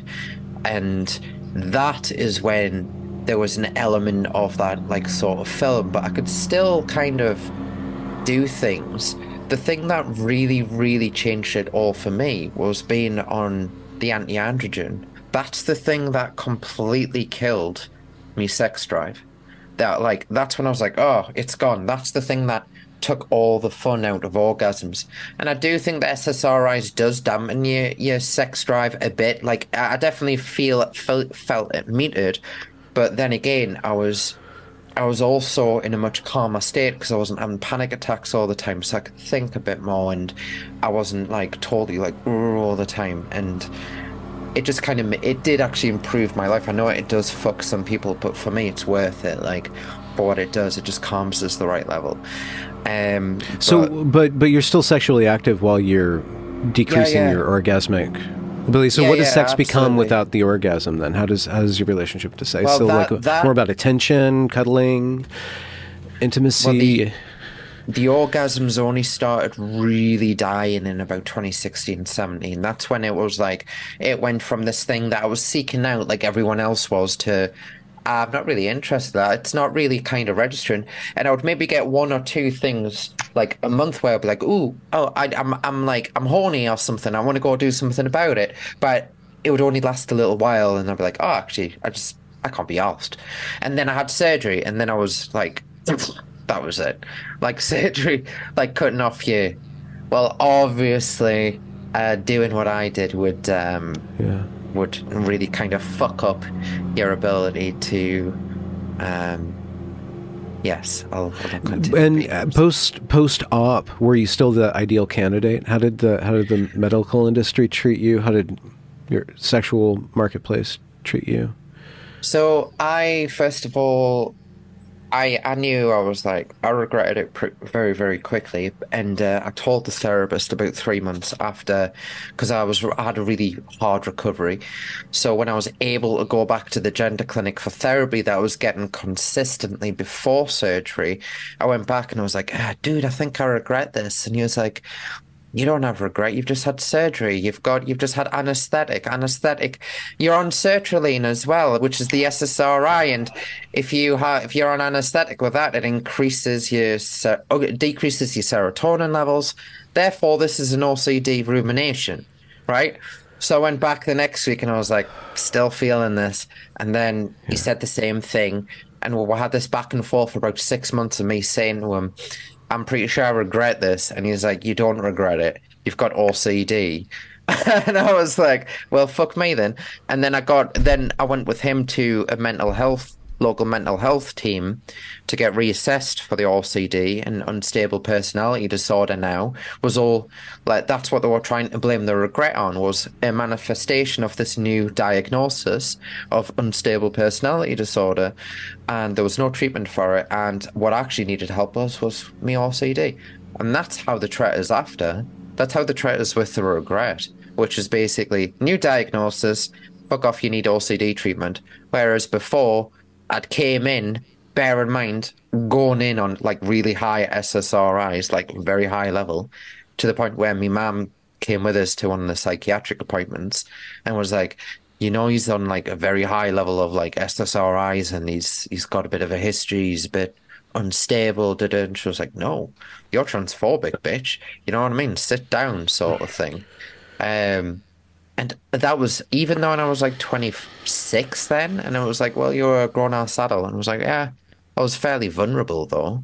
It wasn't. I didn't like come out of this with, like in a clear head, and um, hmm. and then you have all these fucking people at the gender clinic who are just reaffirming you and telling you like you don't know what that's like for for a psychiatrist to tell you like you are an ideal candidate. Like you. Not them. You. You you're an ideal i'm better than all those other fake fucking trannies fuck them you know what i mean i am the best i was actually born in the wrong body and i've got it written on paper like i am that's how certain they are, and that is very hard to resist. And I resist. I tried to resist for the first two years very, very aggressively, but it didn't didn't happen. Anyway. Well, I suppose they have to. Um, would you say that the main motivation for them after your surgery is that they're really just looking to cover their own backs? Because I, I feel as though if they were to admit or or even explore the idea that you you have regretted it and it's not based on on um, other like a, man, a manifestation like you said of other conditions that they then have to assume blame and mm-hmm. that affects their careers and they, they put that above the actual healthcare of the patient which completely contradicts what your job is supposed to be mm-hmm. and that's the would you say that, that that's the main motivation on their part uh, I would say there's the they don't want to they don't want to get it seen as wrong because if I'm wrong, then that questions everything that they're doing. Surely every single patient, not just careers, right. but their entire the entire thing crumbles down. The whole civil rights right yeah. side of history, yeah. like their entire worldview, depends on them being right about what a trans person is and what a cis person is. And I really have to give credit to my past self because I stuck to my guns and I was like, no, I regret this. This is a dumb idea. And I was like, what and the thing is is it wasn't just the reality of the surgery and it wasn't just because the surgery like went really badly on like that it doesn't have to go badly it's the fact that after a few weeks you're not on this anti-androgen that you've been on for years that must be fucking with the SSRI somehow because I was crazy. I was mental. And then all of a sudden, I, uh, like those two, three months after surgery, I was like, holy shit, I'm back in the room. And that's a scary thought. You're like, whoa, what have I done? my twenties was wild. You know what I mean? It's that sort of feeling. Um, and I really do think it's maybe it's something to do with the estrogen, maybe a bit, but definitely anti-androgens. I've met too many people in transition online who have had fucking crazy psychotic breaks, being on spiralactin or being on uh, as I was, Goserelin, and the other one I can't remember off by heart. They've all got weird names, and I'm probably mispronouncing them. But when that goes and fades away, you're kind of left with the whole, oh shit, what the fuck? Party's over now, you know, and you can't. Yeah, so yeah, spiralactin is the one that I remember Dylan Mulvaney making a TikTok about it, and it was so like. Have you ever seen that meme of SpongeBob doing the rainbow thing? It was like yeah. spiralactin, isn't it oh, wonderful? No. And here, here you are talking about people having psychotic breaks. It's like, yeah, these people are a great influence on people's children. Dylan Mulvaney, he's a good example of a psychotic break on. Well, well to be mm. honest, Dylan Mulvaney is a paid actor by the CIA, but I'll not get into that. I think I think um, Dylan Mulvaney was born as a psychotic break. To be honest, that's no, his no one. Identity. Listen, listen, listen, listen. Here, I'm gonna say, Boyce. I'm sorry if you you get assassinated and YouTube gets pulled or whatever. Right?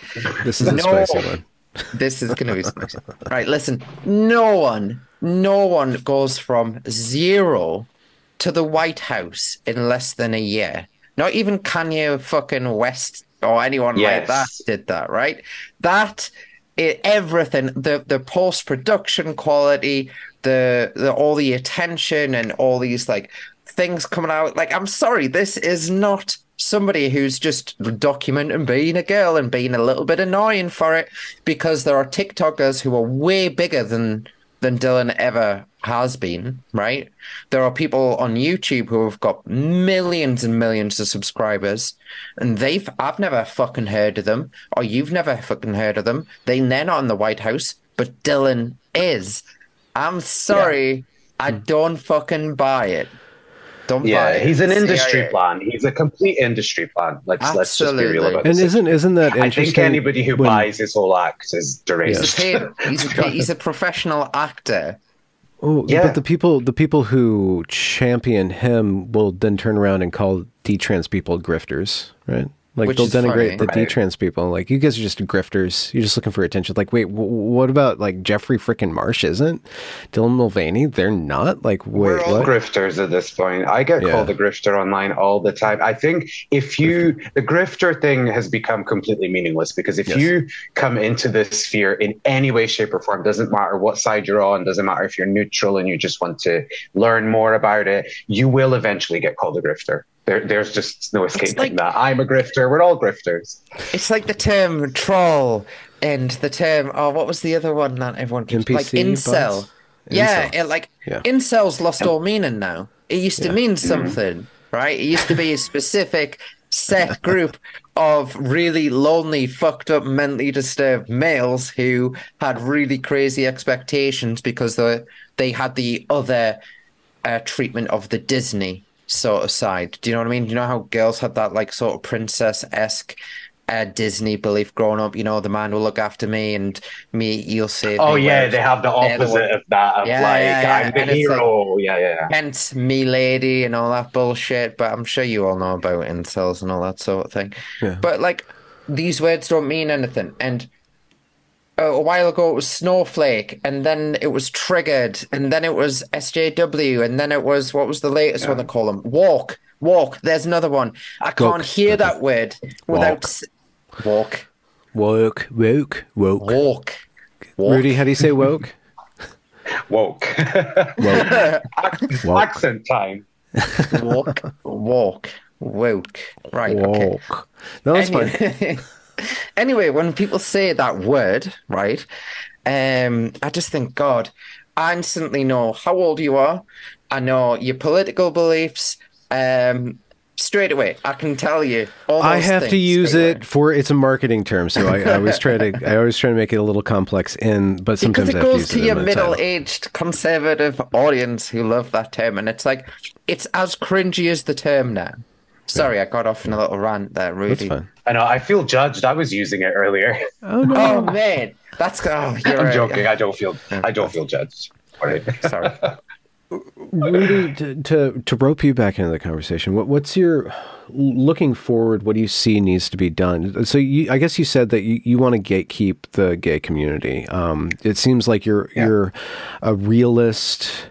Um, and so, what what is the like? What what is what do you want to produce? Because you're in the, you're in the mix. You're speaking out, or you're speaking. So, what what's kind of like the message and the work that that that's important to do? And and also listening to Ritchie's story and seeing well, how does the gay community support these gay men who've been abused by the medical establishment and by online and the, the, the, the trans fixation and stuff like that. Is there like an on ramping or like a like kind of just a place for these men in Ritchie's position to kind of come back and do the work of accepting themselves and, and, and kind of being integrated into the gay community? I think so. I mean, like I said, we've they've always been around in the community. It's it's nothing new. Um, you know, I certainly don't want any trans-identified person to be ostracized from society or discriminated in any way, shape, or form. I really don't. I think that's a huge misconception of of me and the types of people that I, befriended in in this whole thing. That we want to take away anybody's right. I mean you already have all your rights, right? You already have um, all the employment rights that I have, all the healthcare rights that I have, which you do. Healthcare is a big one. When I say that, people are like, "We have healthcare." Yeah, you do. You can go to the doctor just like I can, sweetheart. Yes, you do. um, you can get married. You know all these, all these things. Um, uh, but yeah, for me, I think what we really need to tackle in society to fix all this once and for all is one is homophobia a hundred percent because it, it's not disappeared. It's just it's just taking a, a new form.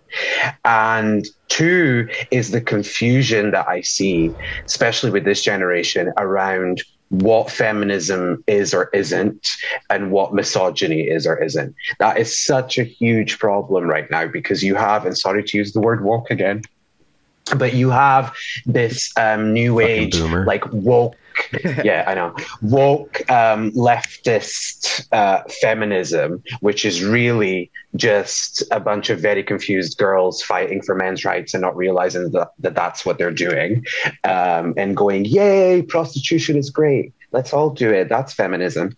Um, and it's like, well, it's no wonder that the incel types or the the people who do podcasts and, and the sort of manosphere type of idiots uh, um, demonize feminism all the time because that's all they see feminism as. They nobody refers to like your TERFs as feminism. Nobody refers to people who just want uh, men and women to be on equal footing as as feminism it's always it's always the types of younger girls who who um, see trans rights as women's rights that gets uh, sort of plastered all over the media as the new face of feminism and so that confusion needs to stop because I feel like it's it's detrimental to women. It's and it's especially detrimental to lesbian women because lesbian women out of everybody in the gay community uh, are suffering the consequences of all this the most. You know, this is why I've been uh, getting involved so much in um, standing in sol- solidarity with women's rights because what's happening to the lesbian community is just complete and utter devastation. Homophobia. How does it work? Um, it, isn't it? I mean, this is this is one thing. I know this is not this is not a liberal point of view. This is a, this is kind of a post-liberal point of view. But what if it's just naturally occurring? What if, as a sexually dimorphic species who reproduces through heterosexuality, it's always going to have some sort of biological or evolutionary biological function of of uh, uh, of uh, suppressing the male uh, se- uh, homosexual urge or vilifying it on some level. I mean, to what extent are we willing to socially engineer something without really understanding where it comes from. So, where does this homophobia come from? And do we, you know, is, is, it a fence that we can take down without something else there? I know it's a it's a challenging idea because in our point of view, it's just it's bigotry, like it's just it's pure utter bigotry. But where does that bigotry come from? Does it serve a function, even though it's not good? It's still it's serving a function to police men's sexuality in order to reproduce the human race, or in order to to produce a certain sort of civil society. So if we want to take it down, what is this homophobia? If you want if you want to eradicate it, do we understand it? What do you guys think of what it is? Well, there's never going to be enough uh, of a of a percentage of the population that is homosexual to actually pose any real threat to the advancement of the of the of the species right? I mean you have people online like and i like a lot of what she says on on other issues but on this i i oh my god candace owens makes my absolute blood boil when she starts talking about gay people because she does not know what she's talking about. Um, you know she bangs on about you know they want to take down the nuclear family and we must protect the nuclear family. And it's like nobody's taken away the nuclear family. The vast majority of people are have well, always BLM. been and will always be straight. Yeah, like the gay people. Uh, there's there's these statistics that that go back to when I was younger of like, oh, we reckon ten percent or so of the population is gay.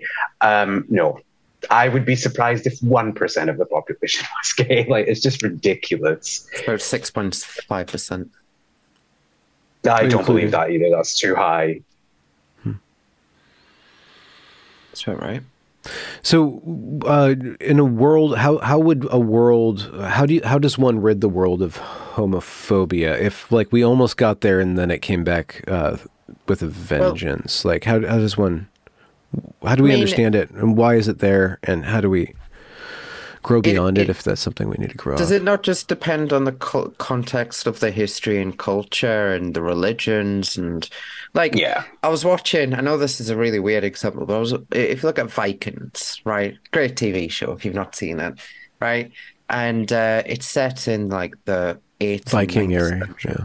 Viking yeah. era, yes, and. um you know, there's a lot of them who like fuck men and women together, and or men being with men, but it's it wasn't like it was like hump who you want to hump is how they would say it, right? And I was like, mm-hmm. they don't mm-hmm. really it it wasn't like this LGBT paradise or anything, obviously in the Viking Age, but it was like I think it was very much like if they witnessed a man being submissive and that man wanted to be with another man because they wanted to engage in that submissive relationship or whatever, then that's no threat to other men. How? How would someone like me possibly or Rudy be a threat to an alpha male who wants to like I'll say alpha male. Or like I know. Did you just call me a beta male? How dare you? beta bitch.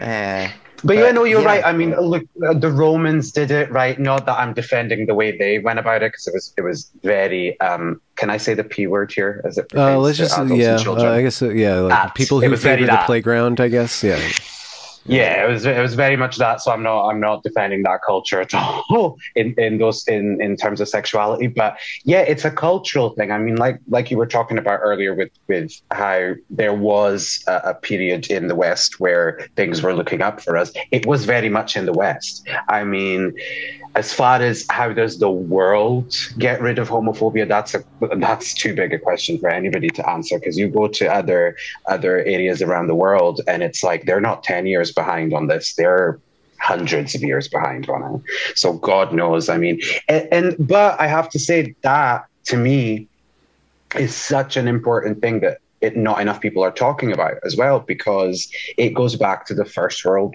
problem issue, right? There are countries in the world where gay men are being thrown off buildings or for forcibly being gay. trans, forcibly or forcibly transitioned, like, you know, like, like just in this country. things. Like to be honest, we like it not throwing off buildings, but you are kind of trans in a way the gay.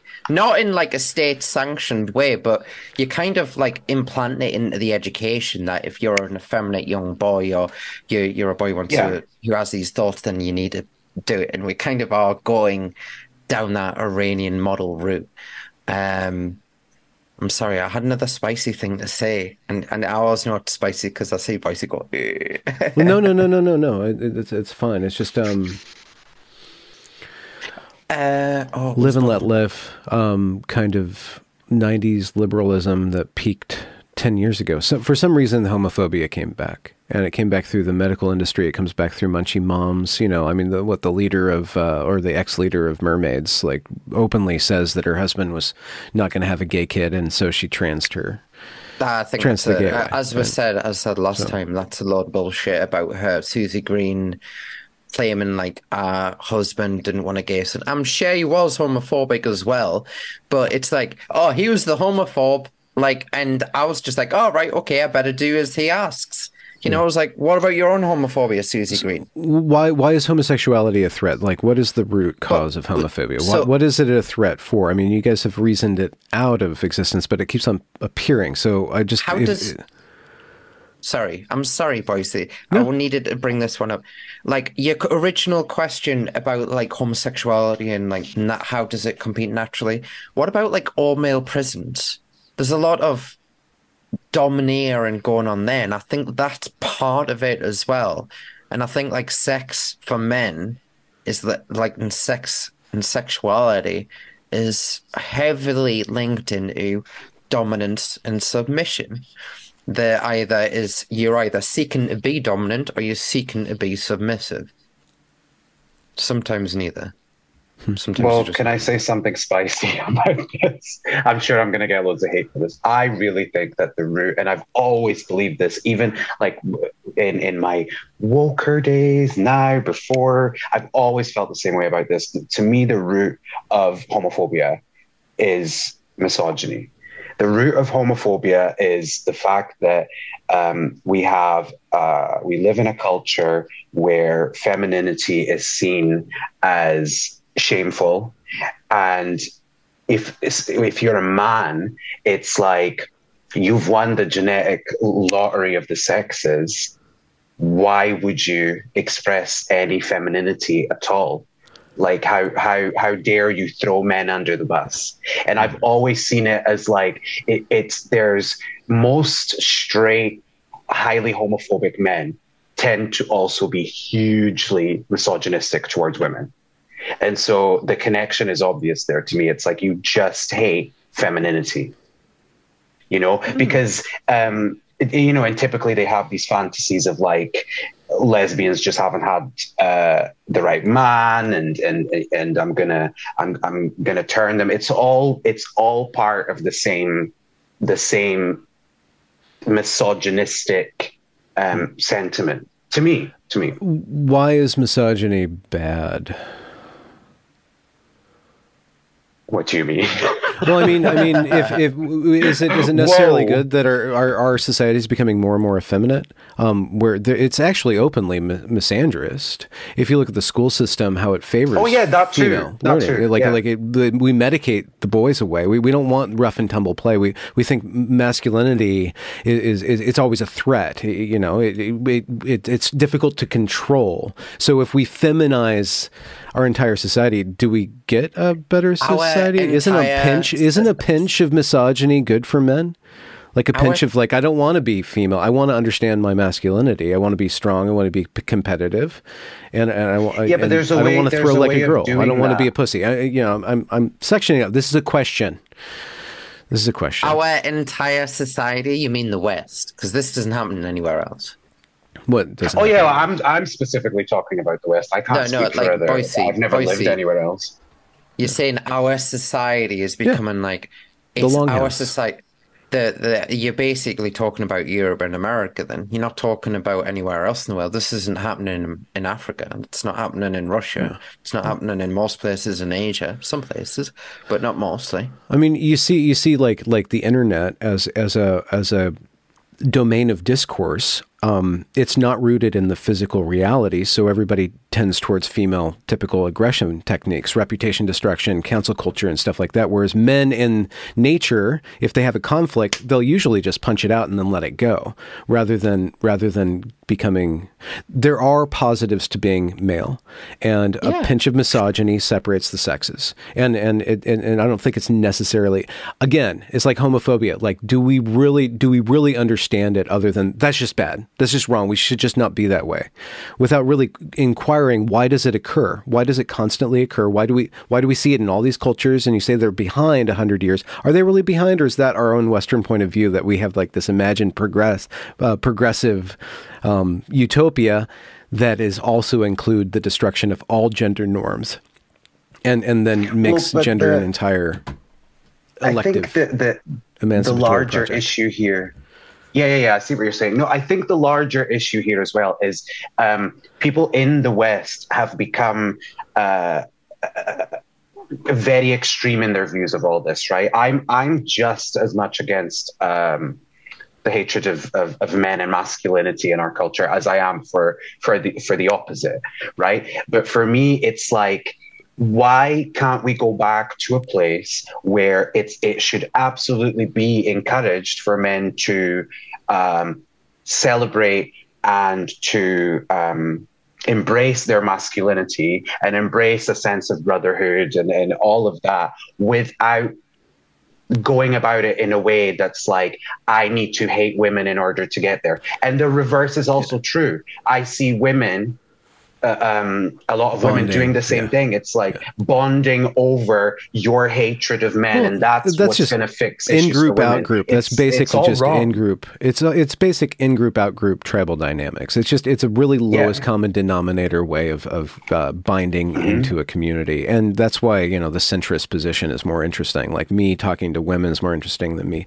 Like I did a really long series on women, and I haven't done the same with men. I haven't like really investigated uh, MRAs or or uh, you know the you know, MGTOWs or anything like that because I'm more interested in talking to people different than me. I'm talking to two gay men. It's more interesting for me to talk to you guys than to talk to somebody who's in my positionality, right? Because I don't I don't really rely on the same tribal dynamics and actually think yeah. gender is fun and sex is fun and and uh, it's interesting to see something outside of that. But I mean, the, the, I don't know how we completely purge the world of misogyny or homophobia or any of these bigotries without going overboard. Right? It's it's better to just kind of loosen it up and laugh it off. Um, I mean, but I understand that, like with bullying that you guys experience and stuff like that, you want to you want to forestall um, men being shamed of their sexuality to such an extent that they go the path of Ritchie or they go the path of rebellion, like you were talking about, Rudy, about like going overboard with their sexuality because they haven't like really just been accepted as themselves. I understand a, trying to figure out how to do that properly is well, important. I I think the answer is this is a very complicated question that can't be answered with a simple solution. That is part of you've got to work for your democracy. You've got to unfortunately when in a I say unfortunately because you know in your heart you don't want certain people to have rights. You don't want somebody who hurts a child in the worst possible way to have the rights to live. You know you feel that in your heart that like you don't want them to be able to breathe air. But you also know that this that there is still um, an aspect to law that they're entitled to. There's still an aspect to human rights that they're entitled to themselves. Um, and I've totally lost me my train of thought here. I'm sorry. That was so anticlimactic. I'm sorry. I know I had something to say about um, about this, and I've lost it too. It was something. Well, I'm, I'm bringing in I'm bringing in a more right wing yeah, critique because I think that it, it's it's important for I, I, think that the the right wing or what we call the right wing does have a point about. Um, putting heterosexuality at the top. And that doesn't necessarily mean denigrating homosexuality, but if we incentivize heterosexuality as the ideal or as the standard, because that is 94% of people are that way, and and the left's adulation of the margins like it never ends. Like as soon as they demarginalize a group, mm. they need to find a new marginalized group. Like that that tendency. So if we can accept that there is there there is a norm and people fall out of that norm, and how do we, without policing or or oppressing those who are marginalized, still just kind of like have this confluence of yeah, you're you're different, you're a smaller community. We won't oppress you or anything like that, but we're not going to like celebrate you and have like every show has three gay guys in it now or whatever like that like going overboard yeah. with representation and stuff like that like this overcorrection either way. Yeah but well this is the thing about why i'm so passionate about being a centrist right? It's because i don't understand why people on the right feel like candace owens. Sorry i'm, I'm going to keep calling her out because oh my god. Um, but yet like why certain people on the right feel the need to almost like promote it as the norm right? Heterosexuality. You don't have to. It will always be the norm. Just like the left i do not understand this promotion of anything under the LGBT umbrella. You know, there's a reason I like Ron DeSantis so much because he's, you know, what he's saying, he's right about what he's saying about um, why are we promoting this? There's no reason to promote either of them. And I wish I could get, um, people on on on people who are extreme on either end and just bang their heads together and go you're both wrong and just calm down most people will always be straight gay people will always be here and we don't have to politicize it to the point where we're promoting either of those things do you yeah. see what i'm saying yeah depoliticizing sexuality oh, yeah, absolutely. June, like right now, June is becoming like Christmas and October in shops. Oh, like, oh god, Pride you know, month. like you're right. I yeah, almost forgot. We're six days of fucking. Oh god. I know, right? And it's like you, you know when Christmas is coming or Halloween's coming because they're all fucking straight away. They've got like all the Christmas food out and they've got like everything's themed that way for Halloween. And it's exactly where we're at with Pride is this is this it now? Is this how life is forever? Every other day is a gay day. It's like gay day of invisibility, day against bisexual phobia. There's been a huge drawback day against on the, the awareness days. Honestly, the awareness days thing is totally like losing traction now.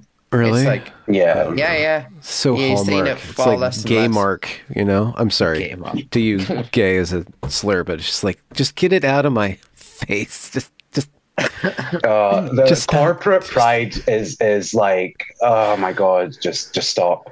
And it's not even just june now. I mean in the uk you have certain prides that happen in july. You have certain prides that happen in august. So it's really like it's just become a whole summer of like aren't gay people amazing? Shouldn't we all be gay? Why i'll be so disappointed if i have a child and, and they're not gay. It's like just shut up. I don't want to buy your gay chocolate. I don't want to buy your gay vodka. I never never, I've never wanted to. I don't need to be put on this pedestal. Yeah. And really, you're not putting me on a pedestal. What you're putting is this whole gender ideology crap on a pedestal um, under my flag which had nothing to do with this originally. So actually, you're offending gay people by doing it. Um, it's all just for profit. Yeah. yeah. Yeah, yeah, yeah, yeah. I hate the whole thing. I, I can't wait for, for Pride Month to really stop being a thing. to be honest, at will this point, I'm done will with it. it. Will it? Do you think it will? Even if there is a clawback, do you think Pride would draw back too? I think, yeah, I think a lot of people who are who have always been homophobic are even more homophobic now. Uh, and to be honest, I I was going to say I don't blame them. I see where it where where it comes from.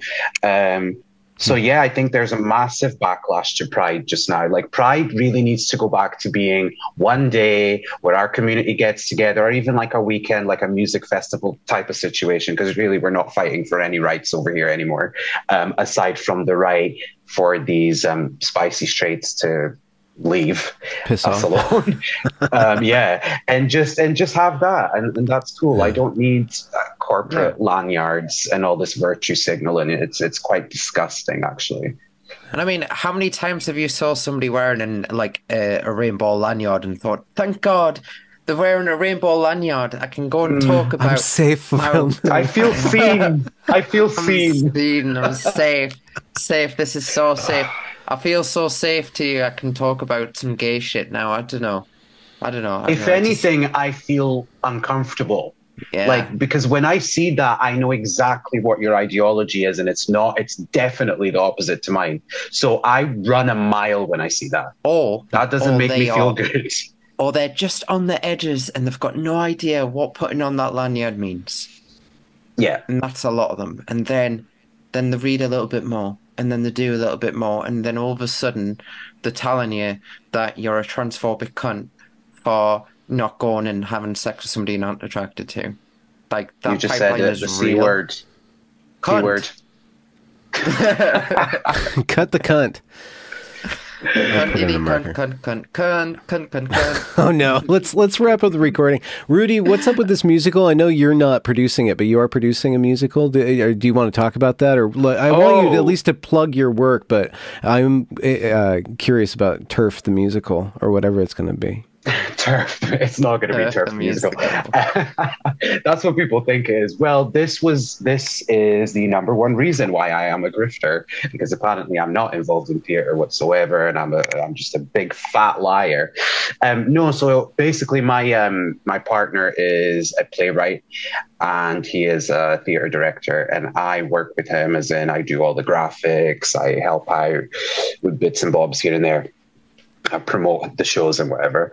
And yeah, we're looking to uh, make a show. We're working on it's very early stages right now, uh, called Tyranny, with the second Y being smaller case, and that's all I will say about that. Um, it's called Tyranny, okay?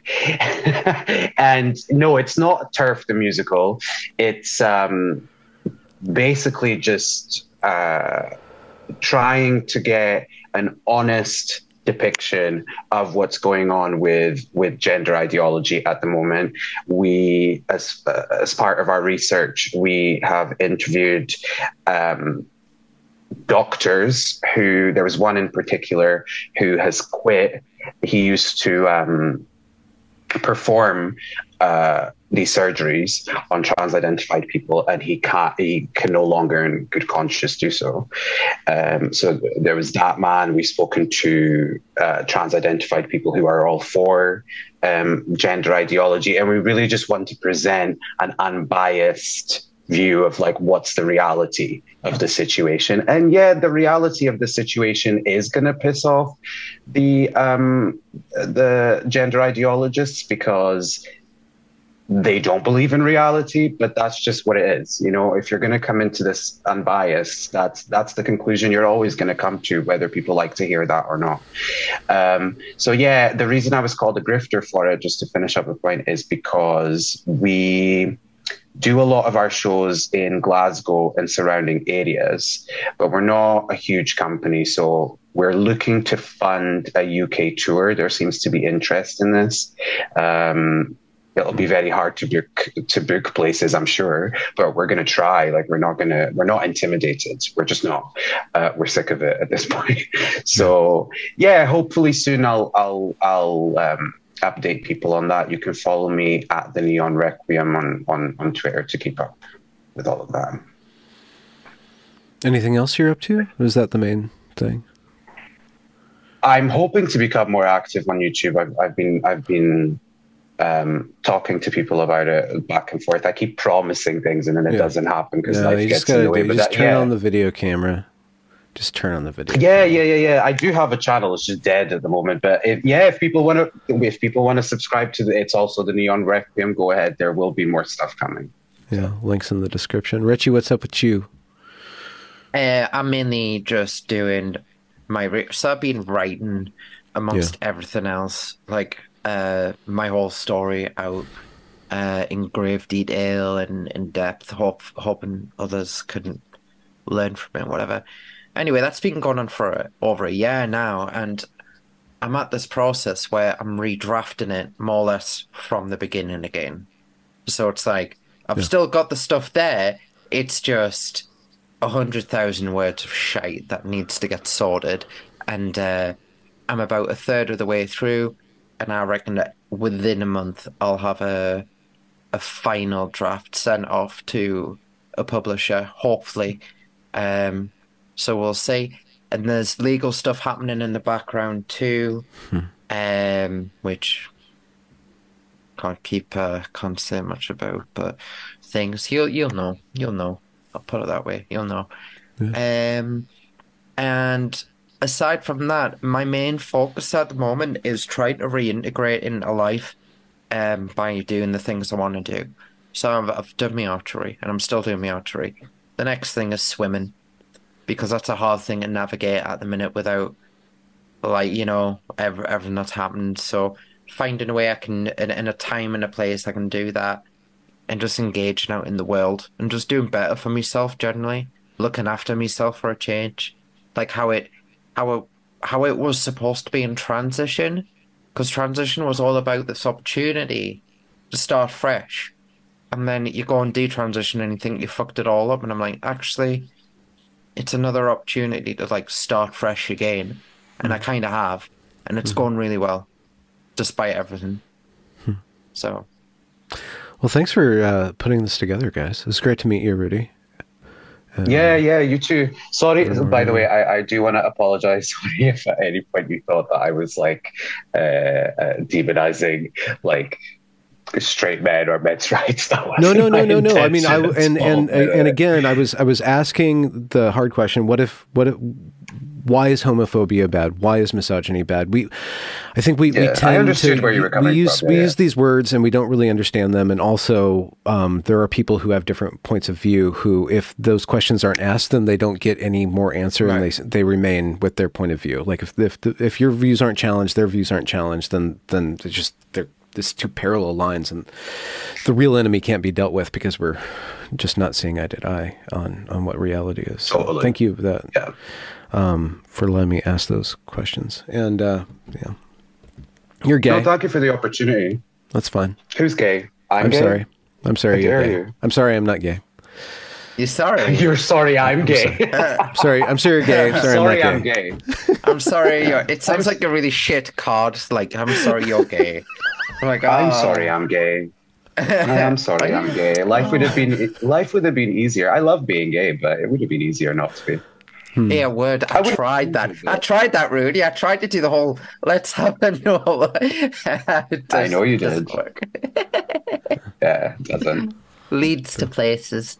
Anyway, mm-hmm. right. It's been lovely, Rudy. Uh, Hi, brothers. Rudy. Rudy. That's right, right. I'll catch you out. Hopefully, we'll meet in person at some point soon. Yeah. So, You guys have a good hope night. so, yeah. You too. Thanks a lot. and you, Ben Benjamin. Take care. Thank you so much, guys. Peace. Bye bye.